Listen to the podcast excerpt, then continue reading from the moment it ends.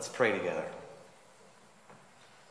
Father, we pray that just as your son spoke in that service that day, that your son would speak to us this morning by the Spirit through your word.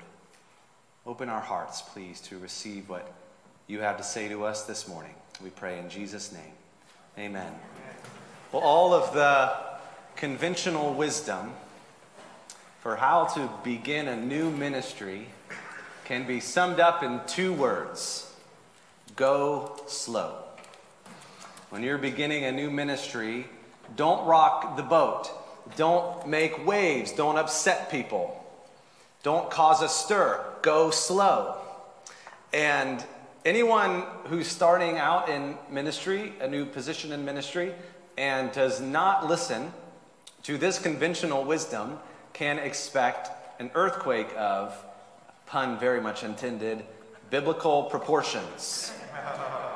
Exhibit A this morning Jesus of Nazareth. In our text, our gospel text from Luke chapter 4, verses 14 through 21, Jesus takes all of that conventional wisdom about how to start out in ministry and he throws it out the window of a Nazarene synagogue. It starts off as a normal day from all accounts, and Jesus walks into a normal service in a normal synagogue. Normally, things would start off with a reading of the Shema, which is from Deuteronomy 6, verses 4 through 9. Then, normally, they would share in prayer together. Then, normally, there would be a reading from the Torah or the law, and then, normally, a reading from the prophets. And then, someone from within the congregation would sit to expound upon the scriptures. And if there was a distinguished guest in their midst, then that would happen, fall to that person. And so on this particular day, because Luke tells us in verse 14 that reports about Jesus were spreading throughout the region, the honor of expounding upon the scriptures fell to Jesus. And everything starts off pretty smoothly. Luke tells us that Jesus stands up to read, that was normal.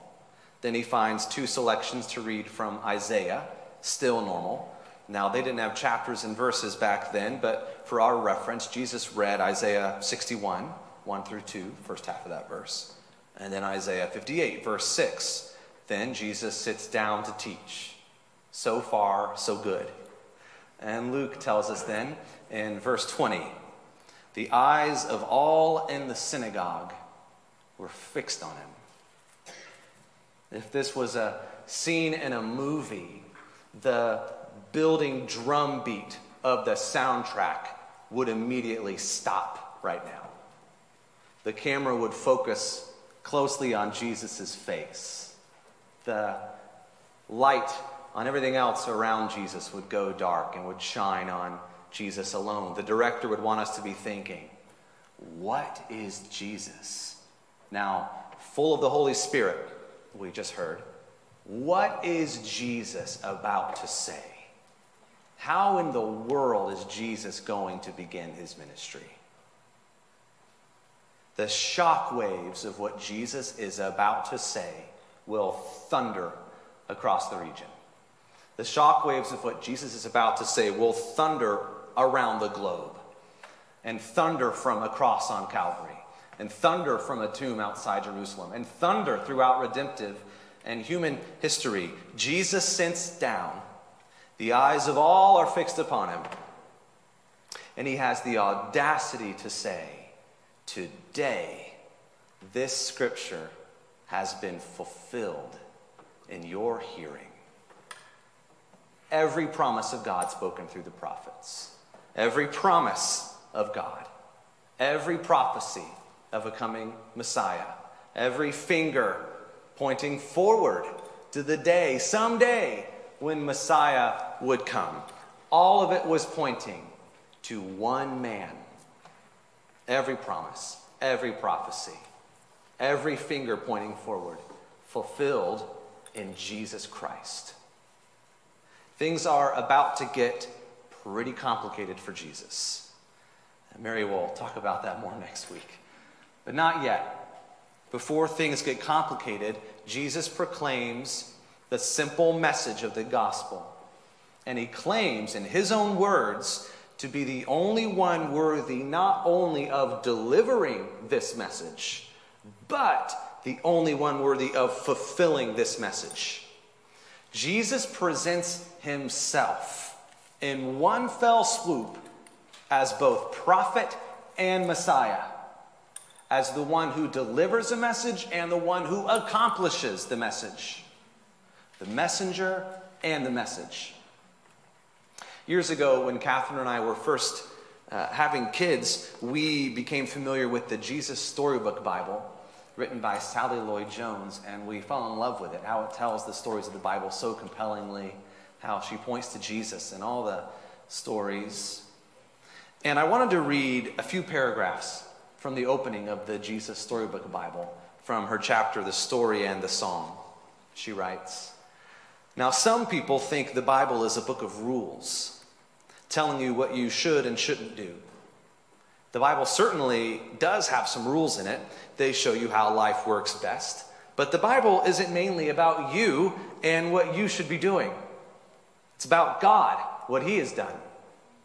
Other people think the Bible is a book of heroes, showing you people you should copy. The Bible does have some heroes in it, but as you'll soon find out, most of the people in the Bible aren't heroes at all. They make some big mistakes sometimes on purpose. They get afraid and run away. At times, they're downright mean. No, the Bible isn't a book of rules or a book of heroes. The Bible is most of all a story.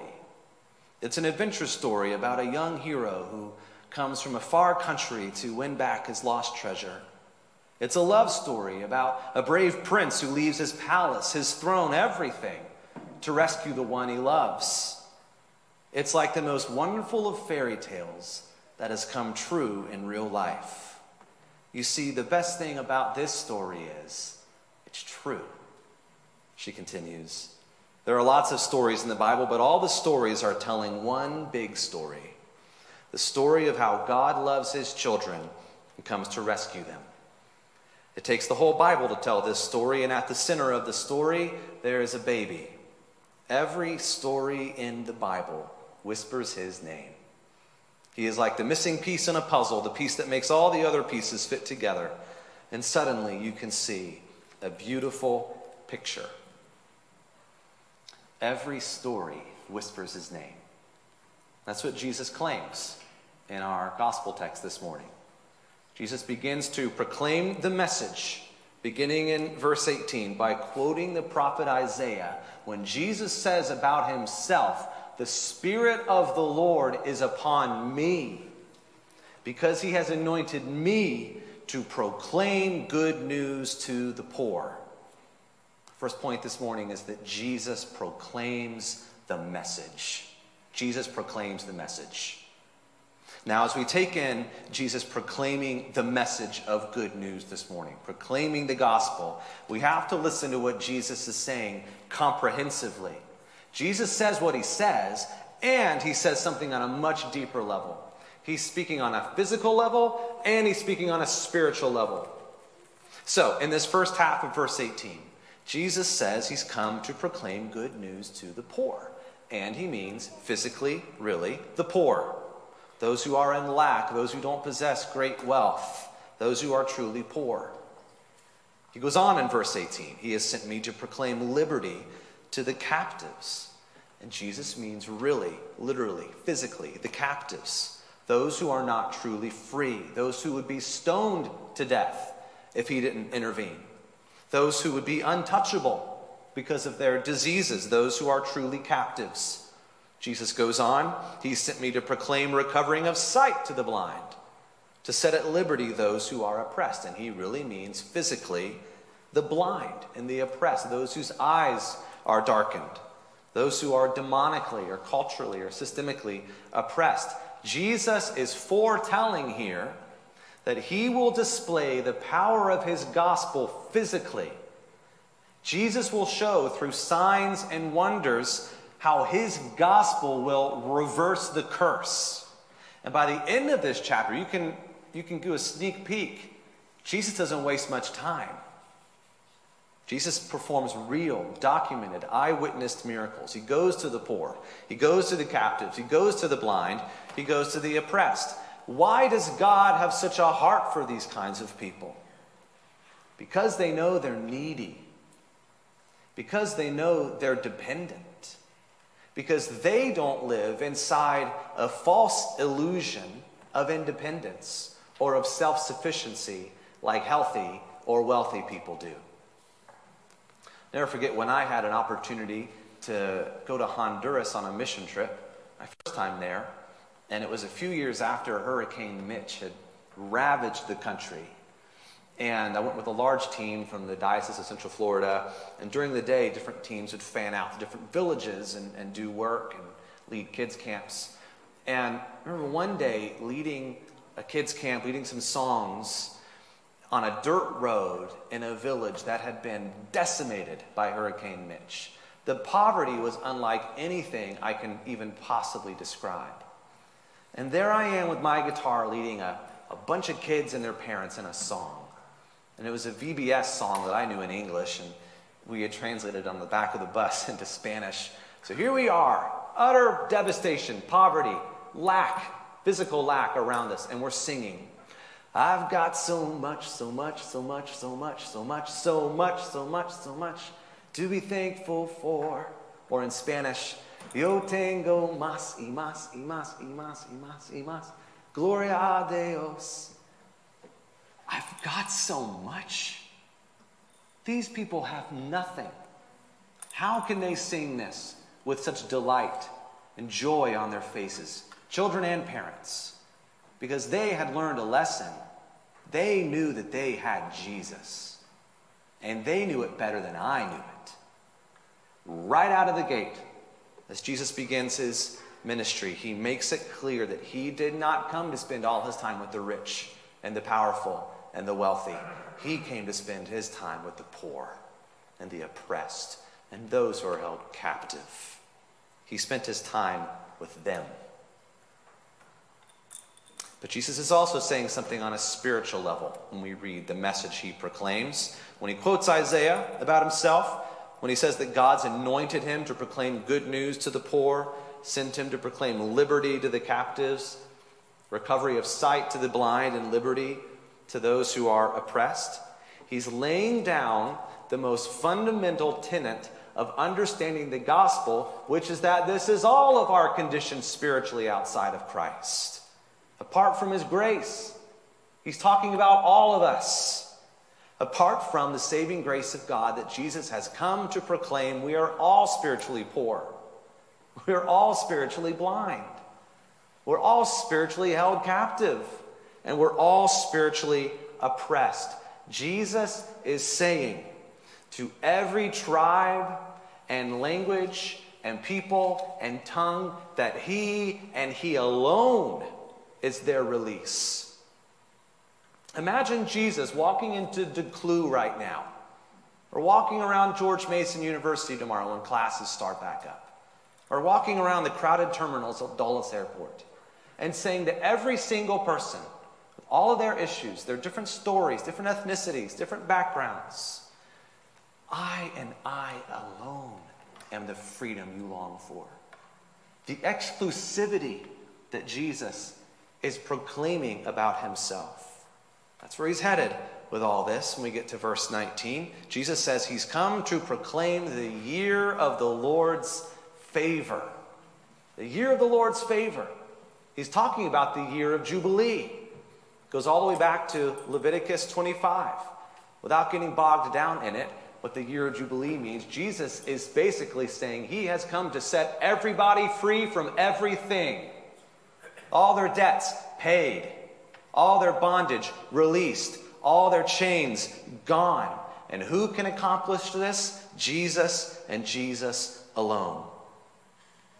If you haven't already noticed, Jesus didn't come to listen to conventional wisdom. He didn't come to play nice.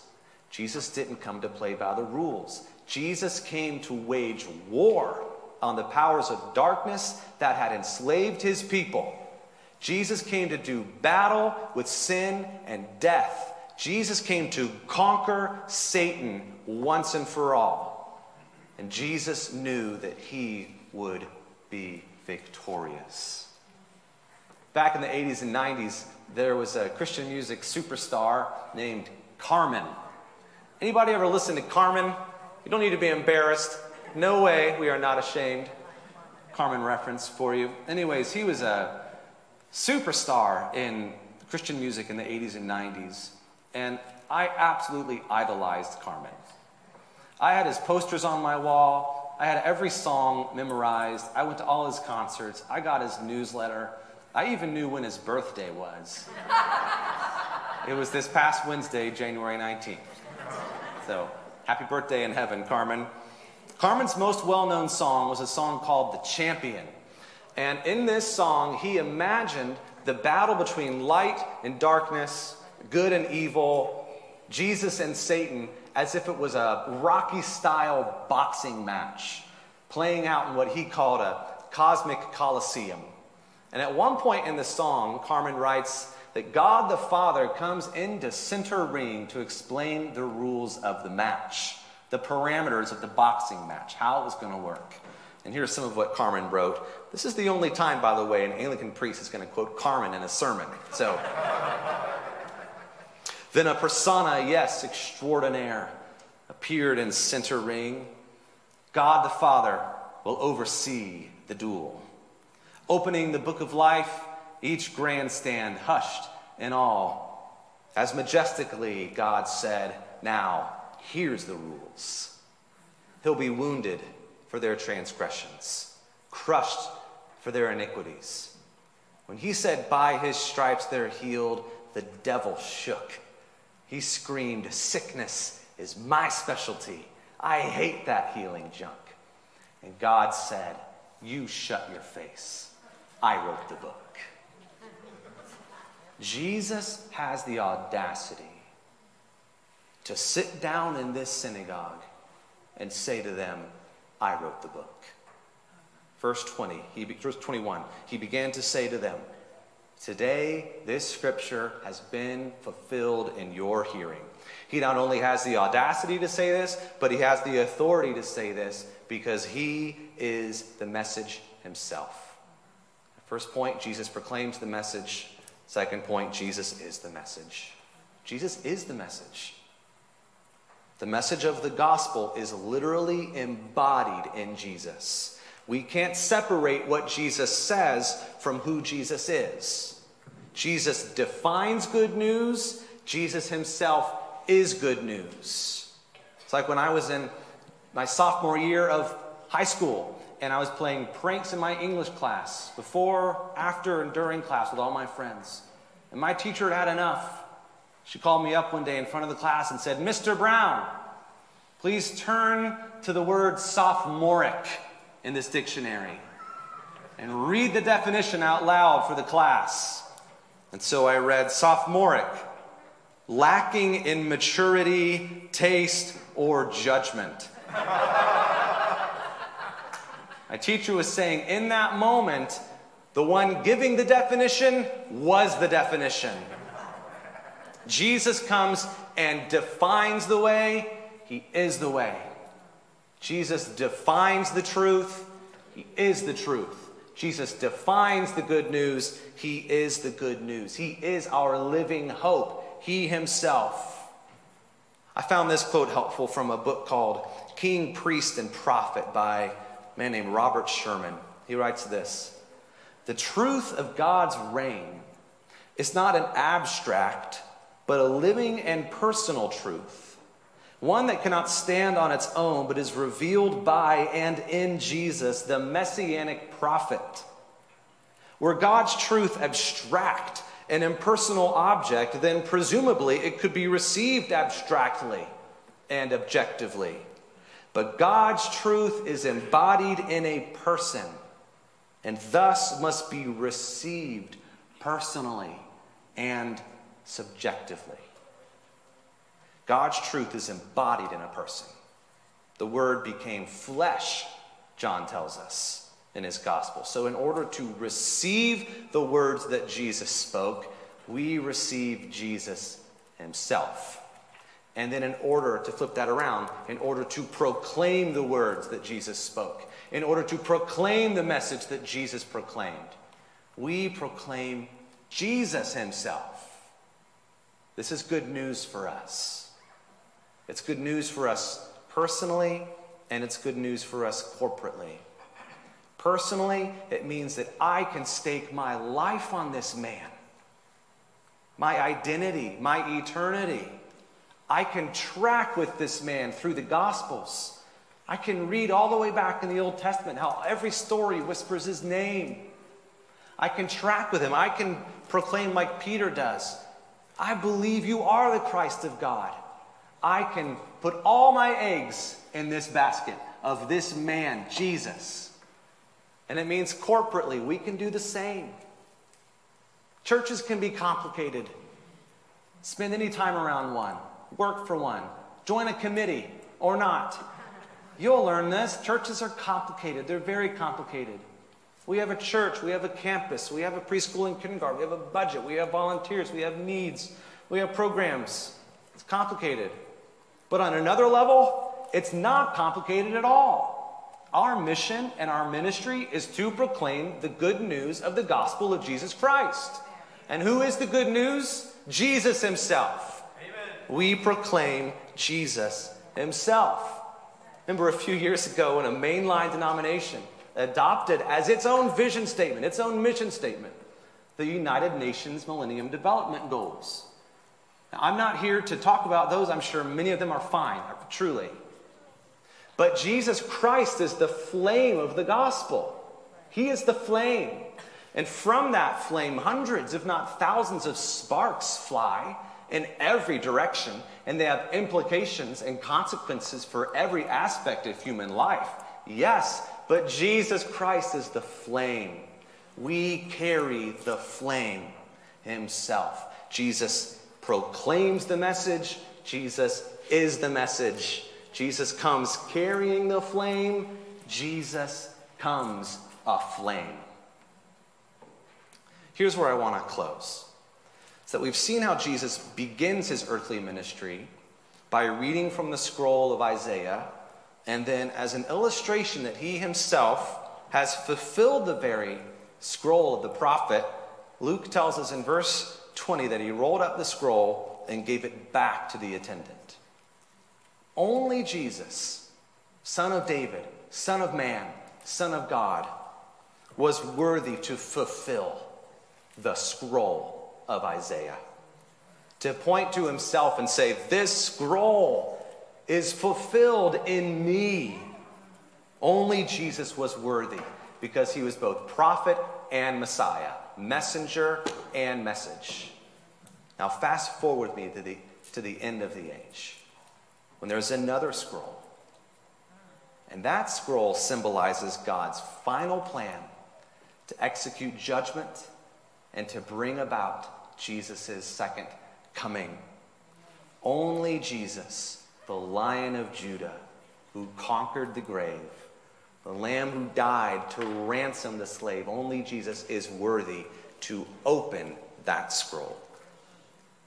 John writes in Revelation 5 that Jesus takes that scroll, and then heaven sings, Worthy are you to take the scroll and to open its seals. For you were slain, and by your blood you ransomed people for God from every tribe and language and people and nation, and you have made them a kingdom and priests to God, and they will reign upon the earth. And then heaven keeps singing at the end of Revelation 5 Worthy is the Lamb who was slain to receive power and wealth and wisdom and might and honor and glory and blessing.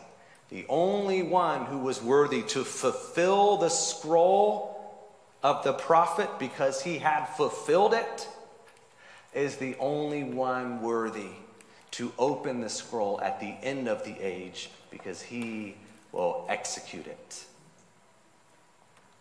Our prayer is that the shock waves that began that normal day in a normal synagogue in Nazareth, that those shockwaves will continue to thunder in our hearts, in this church, and around the world. That Jesus would be proclaimed. Amen? Amen. Let's pray together. Oh, Jesus, we thank you for coming to do battle against the powers of darkness that had enslaved us. We thank you, Jesus, for coming to set us free and to proclaim your good news to every tribe and people and nation and tongue. And Jesus, we thank you that you yourself are that good news. You yourself, you are that liberty and that freedom. Jesus, would you set our hearts aflame and set this church aflame for your glory. In your name we pray. Amen. Amen. Let's stand together.